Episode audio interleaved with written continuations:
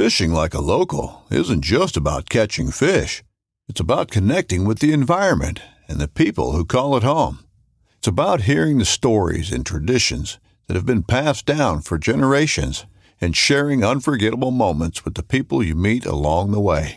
Fishing like a local is having an experience that stays with you forever. And with FishingBooker, you can experience it too, no matter where you are. Discover your next adventure on FishingBooker. This upcoming concert season will be all about the boots, and Tecovas is your stop for the best in Western style. Tecovas has seasonal and limited edition offerings this spring and summer, including men's and women's boots, apparel, hats, bags, and more. All Tecovas boots are made by hand in a time honored tradition with timeless styles that are always on trend. And Tecovas has first wear comfort with little to no break in period. It's hard to find this level of comfort paired with this level of style. Stop by your local Tecova store, have a complimentary drink or two, that's WCB style, and shop new styles. The smell of fresh leather and friendly staff are at your service. Many stores even have leather custom branding to make your boots truly personalized. And with regular live music and events, there's no in store experience like it. If you can't make it into a store, just visit tecovas.com. That's T E C O V A S.com. They offer free shipping on all boots, as well as free returns and exchanges, and ship right to your door. Go to tecovas.com and find your new favorite pair of boots today.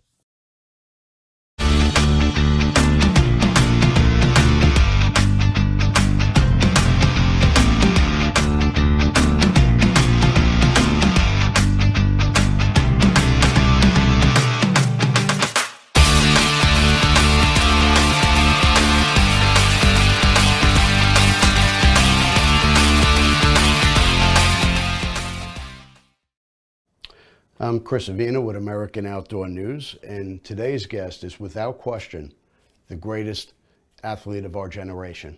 He's the only athlete to be an all star in both the NFL and Major League Baseball, but more importantly, he's a very passionate hunter. Will you please welcome Mr. Bo Jackson? Is it safe to say that athletics was your, pa- uh, was your job and hunting was your passion? Absolutely. I would work during the summer with baseball, but the few off times I had, I'm fishing, which was a passion. During the winter, football was my job, but when I got time, I was in a deer stand or somewhere in a ground blind hunting. And uh, now that I'm retired from both, um, it's a full time passion for me um, fishing, hunting. I own three boats, and they're all and they aren't and they aren't social boats or party boats to go out for the weekend and just hang out. Um, they're fishing boats. One boat for the lake, and two boats for the river. And um, spend a lot of time, whenever I have time, on the water. Um, uh, besides that, besides my fishing, besides my fishing and my hunting, um, all of my friends, most of my friends, they're not ex ball players or anything like that.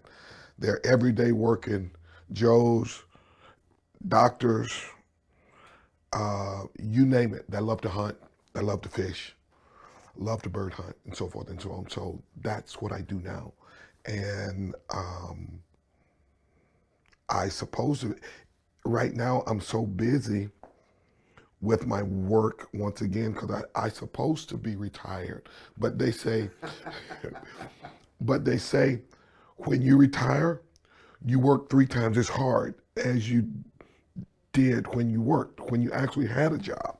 So all of my time now is spent trying to trying to balance my food companies, my multiple companies that I have, um, and my hunting and fishing. I got my boat sitting in my driveway right now. It's been sitting there for, for five days, and I haven't had time to get out on the river because of with my food company and traveling and doing this and so forth and so on. And uh, but it's fun. It's good to know that it's there. Mm-hmm. And with me being the boss, I can walk out this office anytime I get ready, go get that boat, and go to the river, and don't have to bother with anybody. Have a cell phone, you can work anywhere. I can work anywhere. I can work anywhere. Um, I got buddies right now. Got a trip planned to go to Southern Texas next week to archery hunt, Okay. and uh, I can't wait. I can't do wait. uh, what's on the menu? Um, we're hunting on a friend's ranch that's a high fence. He have some exotics there, and um, and I think the animal that I'm going after with my bow is a nilgai. Oh, That's, a big body animal. It is. They're adorable. Tough Yes, animals. yes, it's a nilgai. I've never had nilgai meat. I've had all the other plains games meat, but um, I'm looking forward to. They want me to take it with a rifle, and I'm hell bent on doing it with my bow. It's going to be very difficult with a bow, I'll tell you It's that. it's well. I I tell you what, if I can get him within seventy to eighty yards, and and with him not knowing with me there, I think I'm a I'm a pretty good shot. I'm a pretty good shot. I do all my own own adjusting and twerking on all my hunting equipment, my golf equipment. I do it all. I get in my man cave and I and I unhook the smoke detector and I go to work. So I do all my own fletching, uh, building my arrows and and tuning my bows to where they shoot like a dart. Now, I just didn't read this in a book. I got a lot of friends that's in the outdoor business. Um, Vicky and Ralph, Archer's Choice, Oh, sure. uh, Tim Wells, Uh-huh. um, Tim Wells out of Peoria, Jackie Bushman, all these guys, uh, uh, Michael Waddell, all of these guys and, and ladies are good friends of mine. So I've learned from them over the years. And um, I take it home and I get in my, my man cave. That's where once I go downstairs in my basement and go in my man cave where I got a sign saying no trespassers, um, um, I'm no longer Bo Jackson.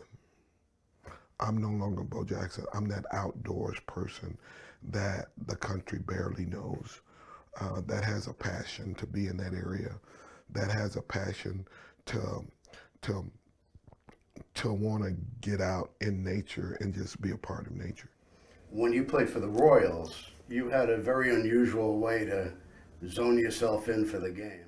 I just shoot my bow and arrow in the locker room a lot, and um, the players weren't there. I'd get there early, and just to relax before you do, I I do the William Tell thing where I get an apple and sit on the thing and put an arrow through the apple, and and uh, Bret Saberhagen, Mark Gubicza, and all. Uh, we would all get, and they would try to pull my bow back, and they couldn't pull it back because I had to sit at 90 pounds Wow. and they couldn't pull it back at the time. But now, now with me being an old man and with the artificial shoulder, I'm only pulling about 60 pounds now, which is way more than enough It's if you're shooting the proper equipment. If you got it set up proper with um, with a heavy enough arrow that can carry the kinetic energy beh- behind it to get the penetration of a of a um, of a big size animal, uh, you you you have nothing to worry about. I, I heard a story that at one point you would be shooting the apple out of uh, your. Uh, I but I've done that once. how in God's name had, did you talk somebody into holding an apple? Well, the thing that you have to realize, baseball players are a bunch of kids. It doesn't matter how old you are. Everybody in the locker room, and the only the only part that you all get to see is us out on the field where we're being serious and playing. But in the locker room, it's like a daycare center. Everybody's doing things. Everybody's playing pranks on each other. Everybody's pulling jokes on each other. Everybody's pissing each other off, and uh, we're having fun. So yeah, we do crazy things. We play jokes on each other, and every now and then, you can talk one of your teammates into doing something dangerous, like hold an apple while the other teammate shoot it, shoot an arrow through the apple out of his hand. So, so, so that's just a everyday occurrence in a major league locker room. That's wild.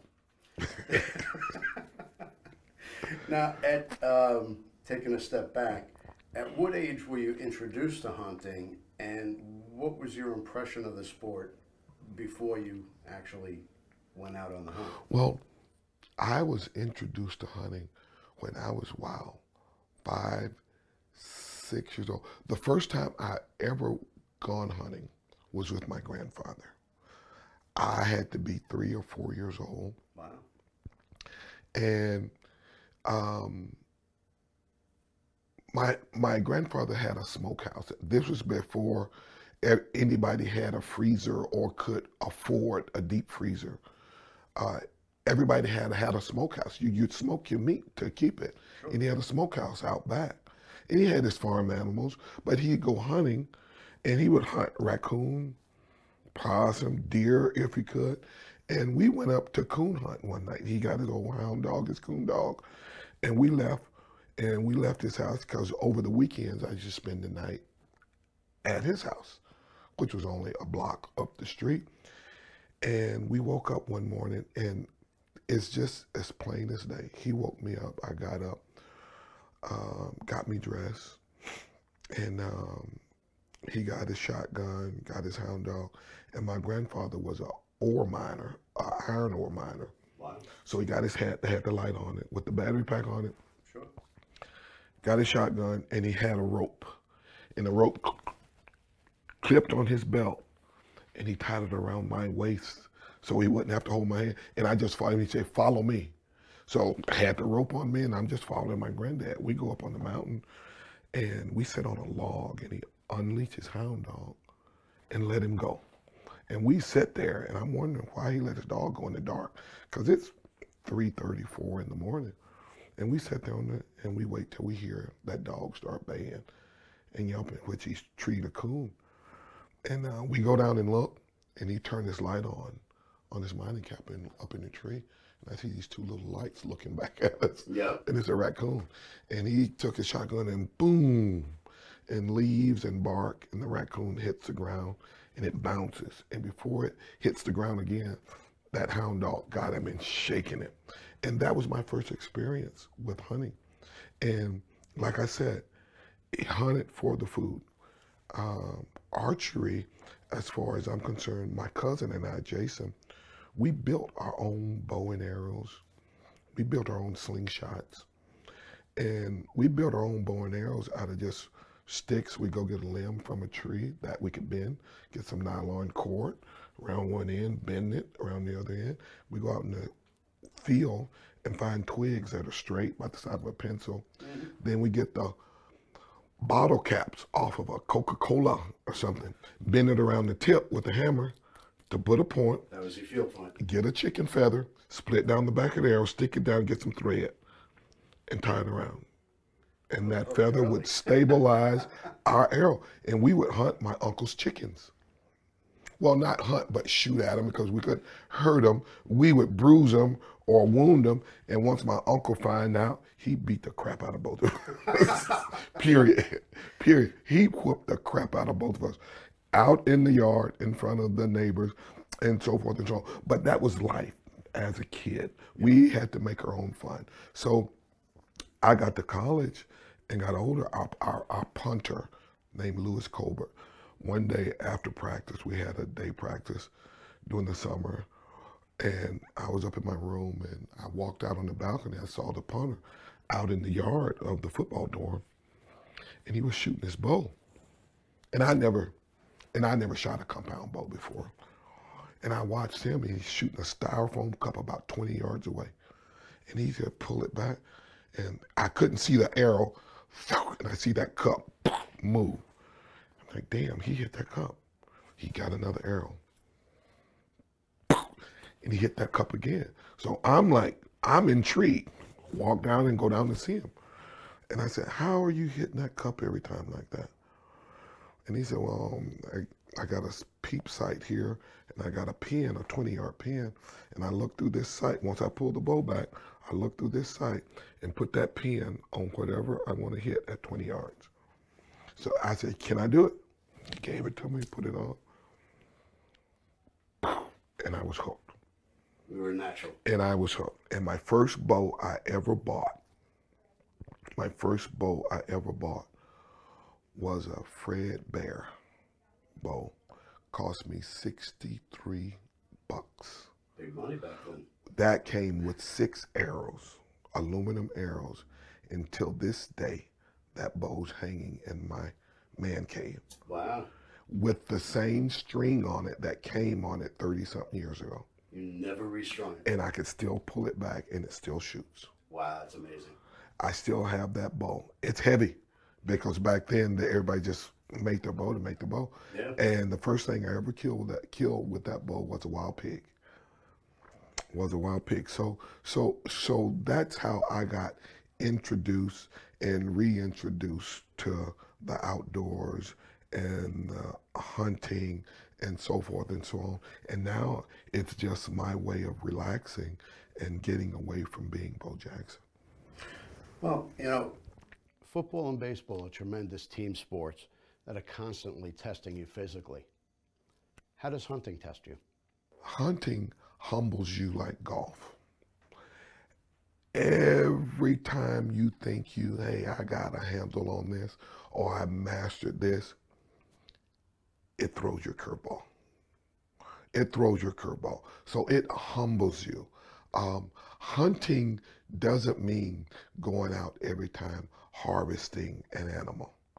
Um, hunting doesn't mean being successful. I consider a successful hunt going out and not even seeing an animal, but learning something that that animal is doing in their everyday life, the path that animal is traveling, how that animal tries to, it's like a chess game in the woods. You're trying to get to where you're downwind of that animal, and that animal is always circling to find out who is in his living room.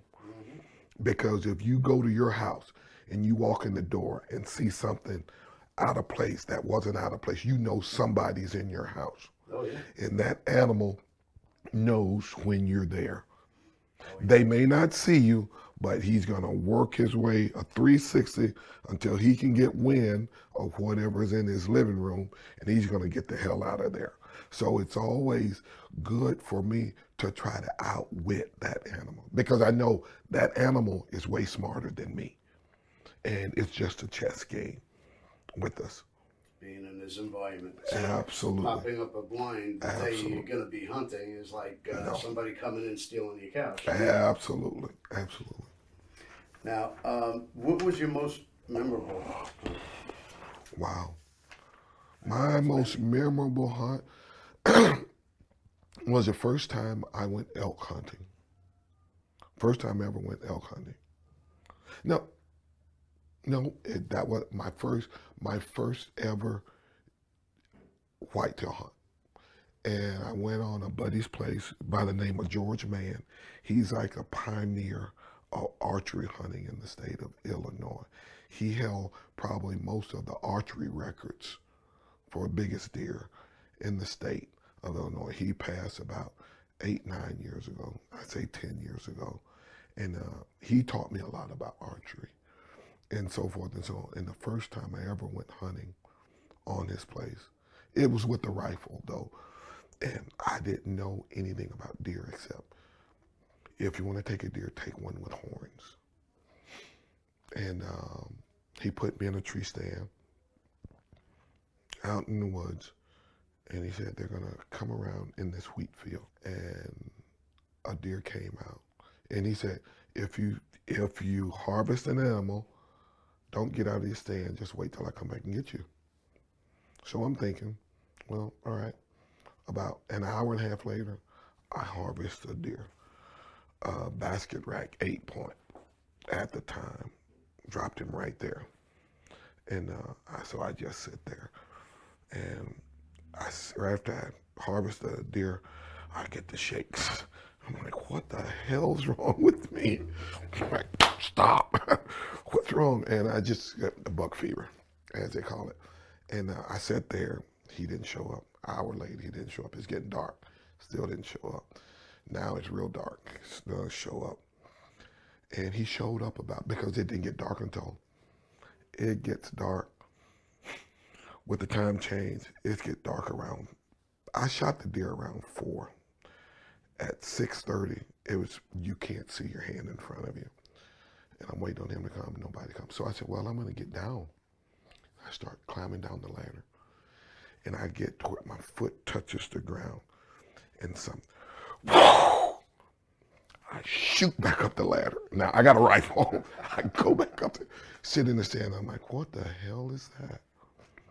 Not knowing he didn't tell me that deer snort at you, blow at you. So I sit there for 20 minutes.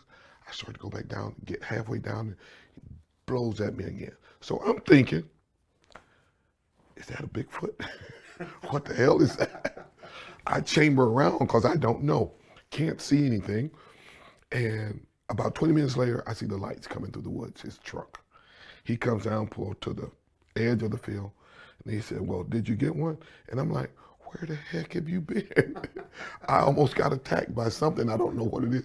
And he said, why you say you almost got attacked? I said, because I told him the story and he laughed his butt off. He said, that was just a deer blowing at you. there was other deer in the field. And so so that had to be my most my most memorable hunt. And and and from that day on, it's just I've just been an outdoorsman. So whenever I get the yeah, whenever I get the opportunity, I'm outdoors. I'm out in the woods, out on the lake, out on the river doing something. Now, the number of hunters have been declining over the years. Uh, the fastest growing demographic uh, as far as people buying hunting licenses Yeah, is women. absolutely. Fastest demographic. Um, the slowest is both Hispanic and African American. hmm How would we entice more people of you know, Hispanic and African American background to get out into the field? Well, you, you, that's a hard one because I know with my with my friends, my African American friends, um, they all live. This isn't the city. This they're suburbanites. Few live in the city, and I invite them out to go to my hunt lodge to, to, to hunt pheasant, duck. Oh man, I don't want to. I don't know if I want to go. I said, look, just come. We'll get your hunting. We'll get you a day license. We'll get you a three day license at the hunting lodge, or you can get your hunting license right there at the lodge. You can borrow one of my shotguns, and I'll show you how to shoot shotgun. And we go out and we pheasant hunt. Now, the, these aren't wild pheasants, but they had to be imported from Wisconsin or whatever. But but the way we got it structured to set up, a pheasant's gonna continue to run from you. And our property at one of our lodges is surrounded by Girl Scout property, not right next door, but these pheasants are keep running. So at the we have little two feet fences at the end of the field. So we'll get 25, 30 yards from the edge of the field, we know that there's some pheasant there. We'll send the dogs in and let them flush, and um, and um, we have a day of hunting. And after that, my friends are like, "Hey, where can I go buy me a shotgun?" It only takes one time. It only takes one time, and they're hunted and they're hooked. And um, I try to do my part to educate people of color, people of my own race, and any race if they want to try it once. Um, because I know that if I hadn't have gotten interested, and if someone didn't didn't teach me how to do it, I probably wouldn't be that person either. And now the thing about it is that they think, well, well, I'm gonna go hunt. That's wild game, and so forth and so. on. And it probably tastes awful. Wild game is some of the health. It's probably the healthiest food that you can eat because number one, it's all natural. It's very lean. It's all it, but it's all natural. And I've had my friends to come over, and I cook pheasant from everything from pheasant to wild boar to uh, venison tenderloins, rabbit stew, you name it, pheasant pot pie. And they're like, man, where did you get this? I said, out of my freezer. Man, how did it get in your freezer? I put it there after I harvested it last winter. They said, this is wild game? Yes. They said, wow, I can't believe it. And, and it's just the fact that uh, if you have friends that are willing to allow you to educate them on the art of harvesting um, wild animals. Uh, if you have the capacity to have the patience to teach those who have never experienced it, then God bless you. Because number one, I can eat wild game every day. Yeah, me too. I can eat wild game every day. What's your favorite wild game recipe? Oh, that depends on the season. Uh, during the winter, I like to make a rabbit stew with with my signature with my signature buttermilk cornbread. But but I could take all the rib meat and neck meat off of any deer and make stews with, make pot roasts, and so forth and so on. Grilling is, is very simple for me. Um, it really doesn't matter. I like to take that pheasant and make pheasant with an orange sauce. Make pheasant with orange sauce with some scallop potatoes. So you're a gourmet and some vegetables. Well. I love to cook. Is there something you can't do? Uh, I, I can't play basketball. That's an indoor sport. I'm not an indoor person. I never had the I've never had the interest in in playing basketball. That's about it. That's about it. But as far as wild game, cooking, oh, in this little office here, last week I brought some of my bluefin tuna in it, tuna to the office, and just seared it on both sides. The way it's rare in the middle, just slice it up, put it on a plate with some with some wasabi and some and some soy sauce, and just just had bluefin tuna for lunch, nice which lunch. is just outstanding. So, so that's what I do. That's hey, that's me in a nutshell. Um, if I harvest it, because I don't like to use the word kill, if I harvest mm-hmm. what I hunt, I put it to good use. And if I don't have room in my freezer, like I don't right now, I always get it processed by a professional processor and give it to needy families, which is always, which actually makes me feel 10 times better. Yeah. And than consuming that myself. And it's helping people. It's helping people 100%. So now you have Bo Jackson Signature Foods.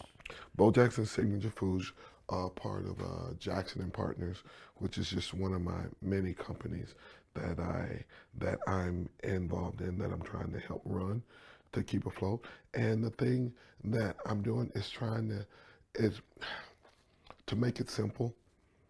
To make it simple, yes. I'm in the food business.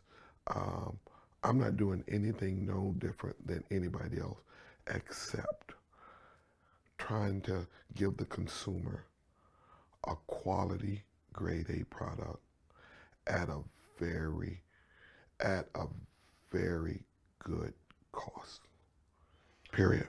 So it's mostly steaks and fish. And um, uh, let's just say proteins, which can be all meats, from steaks to crab to shrimp to burgers, you name it. Um, um, um, I'm just trying to make my footprint in the sand mm-hmm. of of uh, the food in, industry. Um, I have a another company called Jackson Packaging, which is a corrugated box company uh, that I'm doing some business with, doing some business with a lot of companies. So I so I keep my I, I keep myself busy. I'm on the national. I've been on the national speaking tour for almost 30 years, and I stutter. And a guy that stutters is on the national speaking tour that loves to talk. It doesn't bother me. It doesn't bother me. It's just, um, it's just a fact of if you can overcome your fears, anything possible. That's a fact. Anything's possible. Do you see yourself getting into wild game meats with your? Um, um, probably not.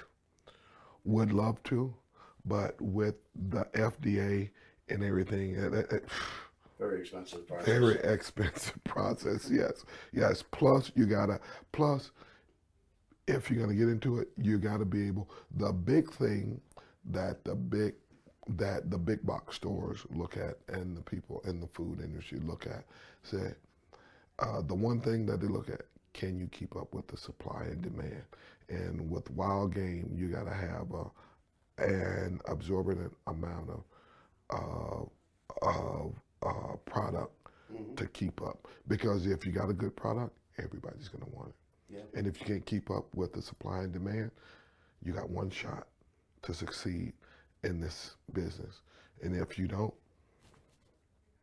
word gets around quick hey he can't keep up with the supply and demand don't do business with him So, who taught you to cook? I learned how to cook from watching my mother when I was from three to five to six years old. At six years, five or six, first thing I ever cooked was that buttermilk cornbread that I brag about every chance I get. I was, when I was young, in order for my mother to cook dinner for my other siblings, which at that time was my other seven siblings, uh, she had to keep an eye on me and cook at the same time. So she would make me sit in my little red rocking chair that I got for Christmas. She'd sit me in the middle of the kitchen, right by the kitchen table. And she said, Don't you move. And I'd either have to sit there, because she would have her soap operas on, TV in the kitchen also while she's cooking. And um, she'd tell me, Don't you move, because she knew that if she couldn't hear me or see me, I was doing something to either going to burn down the house or electrocute myself. So don't move. And I sit there and I had to, and I either watched her cook buttermilk cornbread every day in that cast iron skillet. Cast iron skillet weighed about 14 pounds. I either watch her cook in that cast iron skillet or watch General Hospital when Luke and Laura was in high school. So that's what I did. watch her cook or Luke and Laura with Dr. Hardy and Jesse. I still know all the characters. I used to watch it. So you know what I'm talking about. yeah, so that's what I did. Um, watch General Hospital, One Life to Live, all those people, and um, either watch soap operas, watch my mom cook.